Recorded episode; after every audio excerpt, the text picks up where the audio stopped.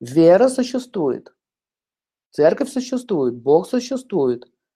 Люди, которые маскируются под это все, они как паразиты, одеваются в внешние одежды. Вот это самое отвратительное. Вот эти люди называются, вот эти существа, которые нападают или притворяются, называются брахма-ракшас. Почему брахма? Брахман – это священник, а ракшас – это злой дух.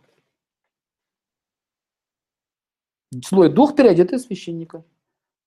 Вот они это занимаются, они иногда э, проникают туда, не только в христианстве, во всем мире, во всех религиях. Они проникают туда, добивается положение, а потом раз и какую-то сцену устраивают, там, либо сцену разврата, либо что-то еще, его уволили, скандал устроили, а ему это надо было. Они этого хотели, они просто хотели опорочить все. А все остальные миллионы людей сказали, о, все это церковь плохая. Все, эти ребята достигли своего. Понимаете, почему духи опасны? Потому что они невидимые.